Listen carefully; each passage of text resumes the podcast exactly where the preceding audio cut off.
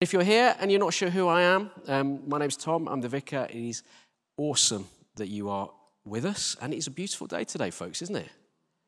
It's just a lovely day, and it's got that lovely autumnal chill in the air, which is amazing. And I love walking my dog on a Sunday morning because there is nobody around, unless some people who've had a very long night, shall we say, and they're staggering back to their student accommodation and uh, if they're from our church and they see me walking the dog, it's always that awkward moment, but there you go. But it's all grace. Uh, folks, just wanting to take um, a little break from what we've been looking at already. We're asking the question what are the virtues of Christian community? Why do we need to think about those virtues in this season of life as God calls us to be a blessing to the city? And I really want to start with a story and something that I've been reflecting on, and I'm going to read from um, I'm going to read from the Bible, in case you're wondering, um, from Matthew chapter 7 and verses 24. The wise and foolish builders, and this comes at the tail end of the Sermon on the Mount, or sometimes known as the Sermon on the Plain, sometimes known as the Jesus Manifesto.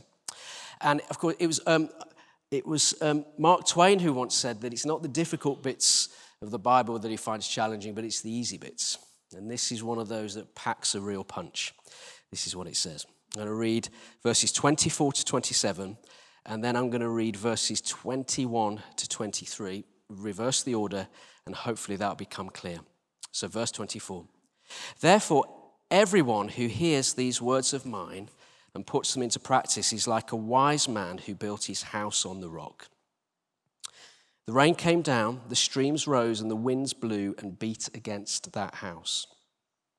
Yet it did not fall, because it had its foundations on the rock. But everyone who hears these words of mine and does not put them into practice is like a foolish man who built his house on the sand. The rain came down, the streams rose, and the winds blew and beat against that house, and it fell with a great crash. And when Jesus had finished saying these things, the crowds were amazed at his teaching because he taught as one who had authority and not as their teachers of the law. And then in verse 21, there's going to be a little, I'll explain a little bit of context in a moment, but it's worth the, this, the, the wise and foolish builder story, uh, and what, what is that Jesus says, is linked with these previous verses, and this is what it says Not everyone who says to me, Lord, Lord, will enter the kingdom of heaven, but only the one who does the will of my Father who is in heaven.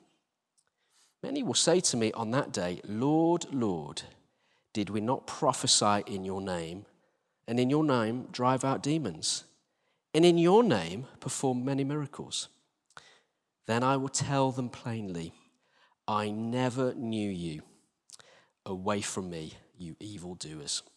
There you go, folks. That's so a few light verses on this, on this lovely Sunday morning to cheer us all up. And I've got a thought that is going around in my mind. And as I've reflected on this, I think it's something that, that the Lord is speaking to me about. Uh, and so, if nothing else, this is just great therapy for me to share what it is I think the Lord might be saying. I think He might have something that I sense the Lord might be saying to us as a church, but we'll discern that together. And you might just think, no, I think that was the cheese. I'm not sure it's Jesus speaking, but anyway, I'll leave that to you. So, a couple of, um, a couple of things I, I should confess from the start. Um, I, I have a couple of geeky hobbies, okay? And as a friend of mine who some of you will know, Richard England, who was here many years ago and he's now a vicar on the south coast, says you should never mock somebody from their hobbies. That's because he likes playing with Lego. And um, he's older than me, and I do like to pull his leg about it, but he likes to challenge me about that. But I like gardening, folks. I've spoken about that before, that's on the record. But within my interest in gardening, I really like fish, and I love ponds? And this, is, this goes back from my, my dad. Uh, it's actually a, quite a long Finnemore tradition uh, where my, my grandfather, uh, he liked ponds, uh, my dad liked ponds, and, and I, as a child, loved playing in a pond. So much so that rumor has it, folks, that when I had a paddling, when my parents set up a paddling pool once when I was very young. They, my, for some reason, my parents used to put Savlon in the water. Don't know why, in case I cut myself perhaps. But I was, uh, used to create a lot of bubbles. And when my parents weren't looking, I got a, net and I caught all the fish out the pond and put them in the paddling pool. And they were fine. They, they, they, they seemed to live, they, they seemed to inhabit the chemical space of the paddling pool and survive, some for a very long time. So, so there you go. So um, when we lived up on Reigate Road, we had a little pond out the front. And when we moved to the rectory, uh, my son really, who also shares an interest in these things, he likes catching creepy crawlies, and there's always creatures in ponds. So I said, let's dig a pond. And so we did. And it's the hardest ground, folks, in the rectory that I've, in any of the houses we've ever lived in. Maybe there's prophetic there, I don't know, but it was so hard. And the weird thing is, is that the previous people who'd lived there, who should remain nameless for the purposes, had obviously decided to put lots of sheeting on top of the ground and lots of stones on top, but never addressed the soil underneath. So you just leave that with you, and you can reflect on that if you want. So I started to dig the hole, and I had to get some help from people to help me dig the hole. And finally, the hole was dug. And uh, I thought, how can I? My, my, criteria was to make it look really lovely. I'd done some research on how you, how you dig it, how you put what's called rocking a pond. I know it's all on YouTube. There's loads of people on there who do this stuff. And I'd worked out a plan.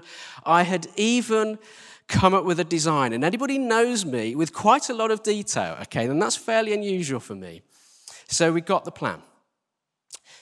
And I thought, my wife had given me a fairly strict budget on how to do the whole thing.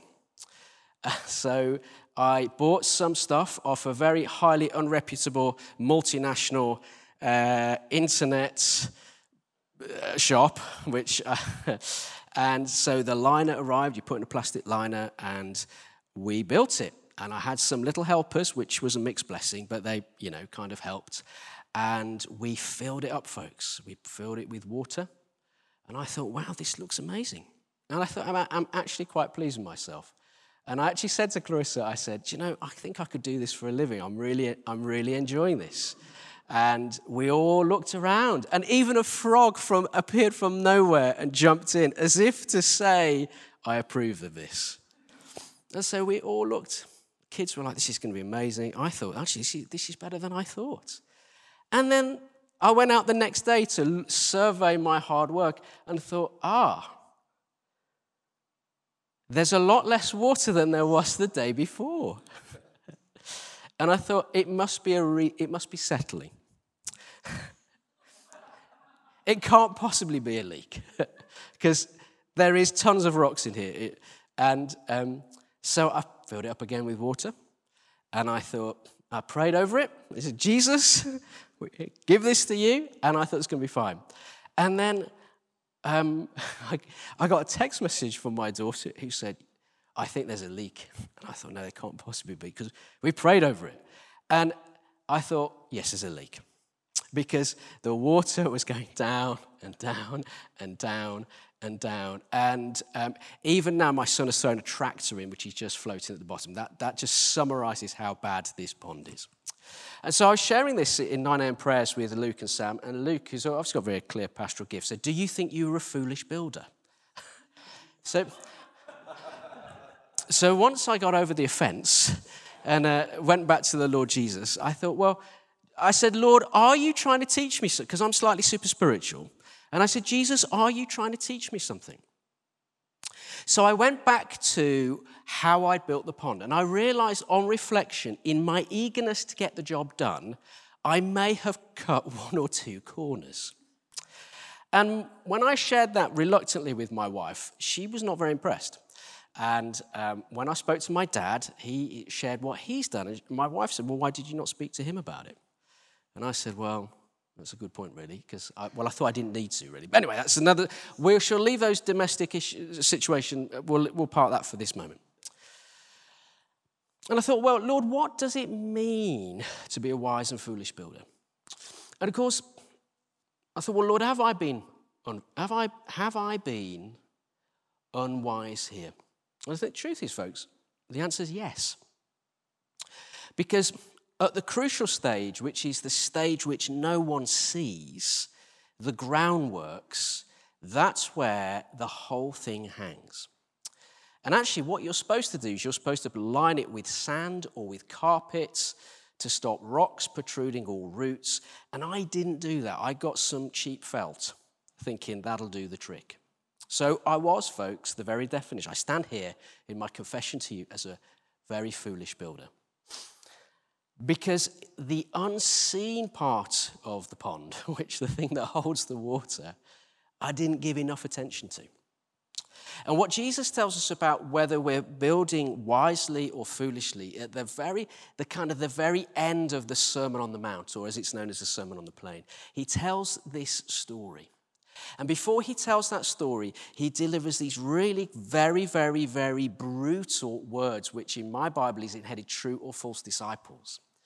And when I hear those words, it reminds me of a time when I was a university student and sometimes uh, other people who are very much more conservative would say of people like us, well, you do all these things in the name of Jesus, and Jesus says he never knows you. So, what is going on there? Jesus is essentially saying, is describing what is authentic Christian faith. What is it, what is it rooted in? And he's describing people who come to him and say, Lord, Lord, um, not, Jesus, not everyone who says, Lord, Lord, will enter the kingdom of heaven, but only the one who does the will of my Father who is in heaven. And then he goes on to say, Many will say to me, Lord, Lord, did we not prophesy in your name, and in your name drive out demons? Well, what's happening here?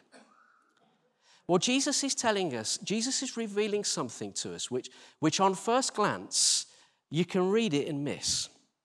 But he's describing people who have everything absolutely sorted. And this is when the words of Jesus get really uncomfortable. Because if you're like me, when you read the words of Jesus, you always think of other people. Yeah? Is that just me? I think, I really want them to hear this. I mean, I don't want to hear it because I think I'm sorted. Well, if you think you're sorted, that's who he's talking to. And he's talking to people who say, Lord, Lord, Adonai in the Greek. He's talking to those people who say, who address him as God. So, so they recognize his divinity, they recognize his authority. So they're saying to him, like, that their Christology is perfect, and they're saying, We know who you are. And then there's a little trick in, in the Hebraic here, and they say, Lord, Lord. Well, have they got a stutter? Are they just on repeat? What's going on here? To say it twice is the absolute confirmation of what you believe. It is the absolute affirmation of passion. You're not only saying God, but you're saying it twice. And in Hebraic culture, that's saying, like, we really mean this. And they're saying, we have done all of this stuff in your name. And you know, he says, you're doing all of this for me, but I never knew you. You're so wrapped up in doing stuff for me, in my name, building an identity on how good you are for Jesus, but you didn't know me. I didn't have your heart. And then Jesus sucker punches the point even further. And he's saying to people who are on the edge of Galilee, who know the area, it, it, it, rains about 12 times on average a year in Israel. It's very, very low rainfall. But in the north in Galilee, when it rains, it rains. And so, what would happen is the streams in the rainy season, which wouldn't last long, but when it did, it was ferocious would, the, the water would gather quickly and it would come flooding down the hills from the Golan Heights. It would come right down into, the, into, into Galilee. And what would happen is the, str- the streams would rise really quickly and they would devastate what's in the way. And they would bring, they would, they would leave rocks and they would dip sand deposits. And if you're a geography, you've ever done geography, you'll know more about these things than I did. I did geography years ago. I can barely remember a thing. And what would happen is people would, it's a fertile place, it's a place that you'd want to live, and people would want to build houses near enough to either a populated area or near enough to the lake itself if they were going to make a living as fishermen on the lake. So they'd look for a place to live. And on first, and what would happen is people would sometimes build houses where the river was. And everybody knew that's a bad place because when you build a house there, what's going to happen in the rainy season? It's going to get blown away. But people knew in that time that the smart people would build a house on the rock, which required more work. It would require digging deep, it would require excavation. It was hard work to do it. And so Jesus is beginning to say, Be like the person who builds their house on the rock. He says, Everyone who hears the words of mine and, and does not put them into practice is like the foolish man who built his house on the sand. No one, want, no one chooses to build their house on the sand. No one realizes the sand is there. What is the sand? The sand, the things that in life that are not the firm foundations, are the things that we do for God in His name, but without Him. They're the things that we, that we gain a deep sense of identity from, but actually it's, it's activity. It's being busy for Him. It's, it's, it, and it can happen in church life. I remember when I went to St. Barnabas, um, there was a bloke called Derek who'd, who'd been doing the same thing for 50 years. Well, the problem was he used to do a lot of maintenance and he was, a, he was a mature gentleman. He could hardly lift a hammer, but he still kept going. And everybody said, Well, isn't he an amazing guy? And I thought, well, He is an amazing man. But he was so caught up in doing it, it was more important to him than walking with the Lord. And so what happens is the winds and storms of life come, and what we discover, folks, that we're built on is not actually the Lord Himself but in a routine or in a repetitive pattern or in just being and doing for Him. so the Lord Jesus says, build it in knowing me. Knowing His voice, walking with Him, loving Him, walking every day with Him, holding things lightly. The reason that that's been on my mind this week is is because we had a conversation, uh, Joe, Joe and I, with somebody, um, Joe Ovenden, who's now ops, operations person, and we were chatting about the vision of our church. And you'll know that um, we've uh, planted a church in Fir Vale. Keep praying for those guys. God is doing amazing things there. Um, we'll be sending a team to Stannington. I can't say anything official, but it's exciting. And which probably will send a team to Stannington in um, March or so of 2023. And then Luke on the front row, he called me the unf- foolish builder. He'll be off, praise Jesus. No, no. He'll be off, and, and the diocese are very excited. It's so exciting. There is, honestly, there is favor from the Diocese of Sheffield which I never thought would be possible. It can only be the Lord. It's absolutely amazing. It really is remarkable, folks. Thank you for praying. Keep praying. And we had a conversation with somebody, and they said, Okay, so you, are sending these people, these people, these people, these people. They said, Well, what about the money? And I said, Yeah, what about the money? Well, we, we'll send people the money. We might run out. And I said, Yeah. It's a good way to go, though, isn't it? And they said, But the church will get smaller. I said, Yeah. Yeah, good point.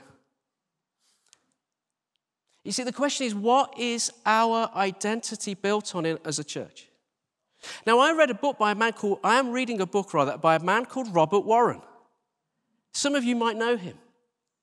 Do you know what he says? Because he had, he, I realized he was a wise man. Do you know what he says? The biggest challenge to a church is success. In fact, he quotes, he, he quotes um, Deuteronomy. I wrote it down as Exodus and I read it in the Bible, thought that ain't right. He says this it's a warning from the Lord. He says, You don't be in a position where you say, My power and the strength of my hands have produced this wealth for me. He also quotes in his book, In the Crucible, from Revelation 3 from the church at Laodicea, where we get to a stage where we say, I don't need anything anymore. What he says is this is that success, and that is in the history of our church, can breed a sense of complacency where we can get attached to doing stuff for the Lord that we've actually moved away from him. And when we move away from him, what it means is we no longer need him. And actually, when we need him, it is desperately uncomfortable. And I think as, I, as, as I was being the super spiritual soul that I am, as I watched my pond, as my pond has about three inches of water left in the bottom now, I was like, Jesus, what are you saying? And I think he was saying this build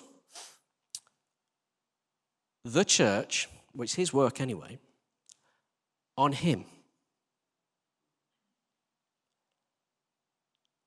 What does that mean? It means we're probably going to have more prayer meetings than we've had in a long time. Because it seems to me everything has to be birthed in prayer. I was on a call with Bishop Ric Thorpe, the bishop for church planting, and he said the whole of everything has to be birthed in prayer.